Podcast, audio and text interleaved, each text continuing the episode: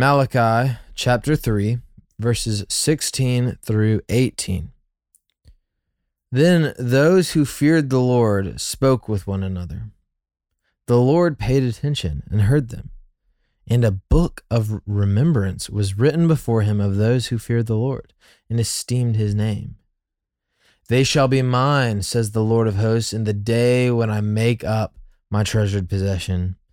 And I will spare them as a man spares his son who serves him. Then once more you shall see the distinction between the righteous and the wicked, between one who serves God and one who does not serve him. Mm. This is the word of the Lord. Thanks be to God.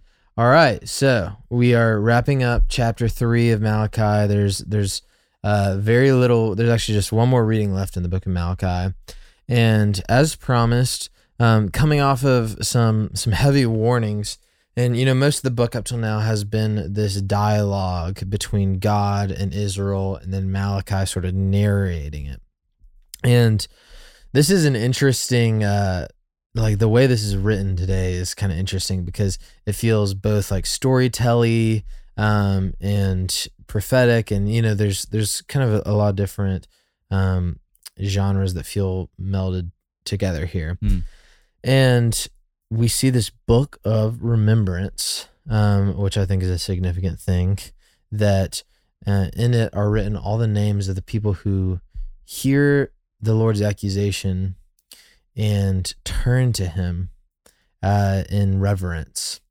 And so, Jackson, what are what are your thoughts on uh, on everything going on here? Yeah. So, you know, yesterday you pointed us to the the real just terrible, shameful reality that that what the people of God were doing was is they were buying into this lie that that it wasn't worthwhile to serve God by giving themselves and their tithe to the Lord. They were kind of half-heartedly serving the Lord because it was vain to serve God.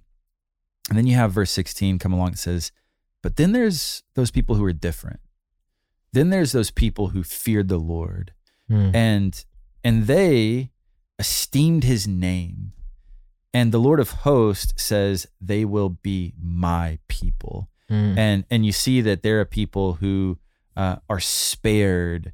Um, there are people who at the when, when all is settled, there will be an obvious distinction between the righteous and the wicked, between the one who serves God and the one who do not ser- serve God. And the implication being that those who feared the Lord, that remembered his name, that esteemed his name, that they're going to be blessed. Mm. And and, so really what I think we're seeing is is the worthwhileness Mm. of serving the Lord in a wholehearted way. Mhm. And and and and in that part of the the encouragement of this passage I think is is that the Lord sees those people who are seeking to serve him and to to love him and to live for him. You know, it may feel like we live in this uh, in this sinking ship of a world where we're surrounded by by wickedness, where we're surrounded by news stories that are just you know putting on giant display the the degradation of society. You know, like we're we're we're not doing great. And, and so, what does it really matter if I live for the Lord? Mm. Um, what does it really matter if the people around me in my workplace and maybe my families, if if if I'm faithfully pursuing the Lord? Um, well, well, here we see that the Lord sees those people. He hears those people, and he responds to those people who fear him, who serve him, who esteem him, ultimately who love him. Mm. Yeah, you know, I, this idea of the book of remembrance, I kind of want to connect it to something at the end of the Bible and then connect it um, back to something at the beginning of the Bible. Oh, here we go. So, uh, the book of remembrance, um, this idea that the names of people who repent and turn towards God will be writ- written in a book. For a lot of us new covenant people, Mm. um, this might sound very familiar as the book of life and Revelation. And, uh, and, you know, we're told in Revelation um, that the Lamb of God has a book of life uh, in which the names of the people in the church are written and you know it's it's this uh, this kingdom of priests, and I think a lot of us, you know, we we can like resonate with that on like a basic degree. Like, oh, that's nice. You know, it's kind of like a wedding book registry, like a wedding guest registry. Like, um, all the all the names of God's children are like written in on, on a little book, and they're kept on a bookshelf, like you know, like the family family tree book.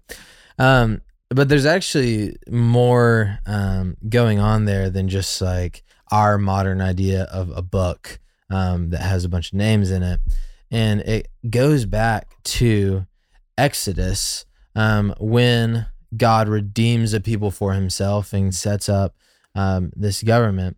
The book of life was um, it was an account of the people living under God's reign. Hmm. And so, um, whenever the people would rebel and, and turn away, those people who were involved in the rebellion would often be blotted out of the book of life. And this is talked about in like Exodus 32 and elsewhere.